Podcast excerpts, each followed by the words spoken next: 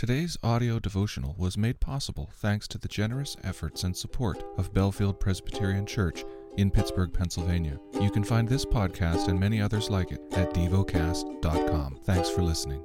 The lesson is from the book of Job. Job chapter 4 Then Eliphaz the Temanite answered and said, If one ventures a word with you, will you be impatient? Yet who can keep from speaking? Behold, you have instructed many, and you have strengthened the weak hands. Your words have upheld him who was stumbling, and you have made firm the feeble knees.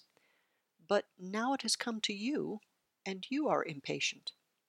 It touches you, and you are dismayed.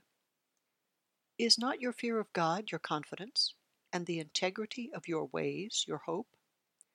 Remember, who that was innocent ever perished? Or where were the upright cut off?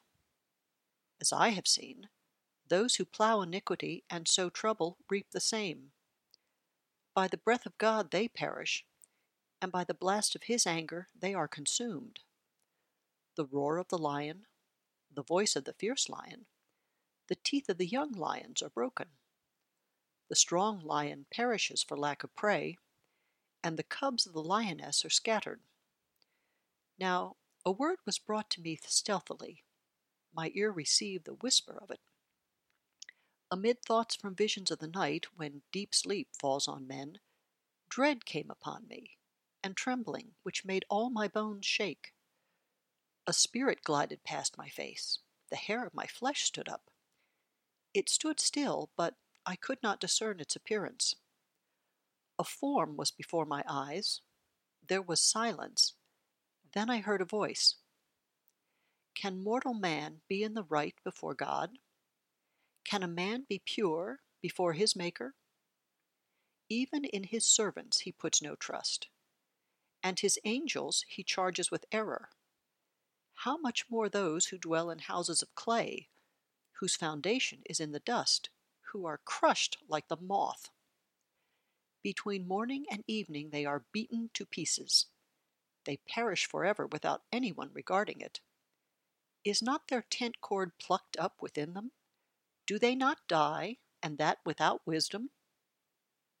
Meditate and dwell on what you're paying attention to in God's Word. How has it connected with your heart or mind?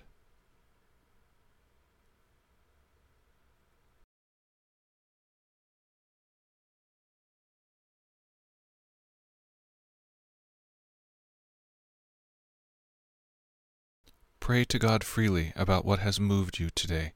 Turn your thoughts to Him and enjoy His presence. We offer the following as prayer topic suggestions For the United Kingdom, for a passionate prayer life. Thank you for listening to DevoCast.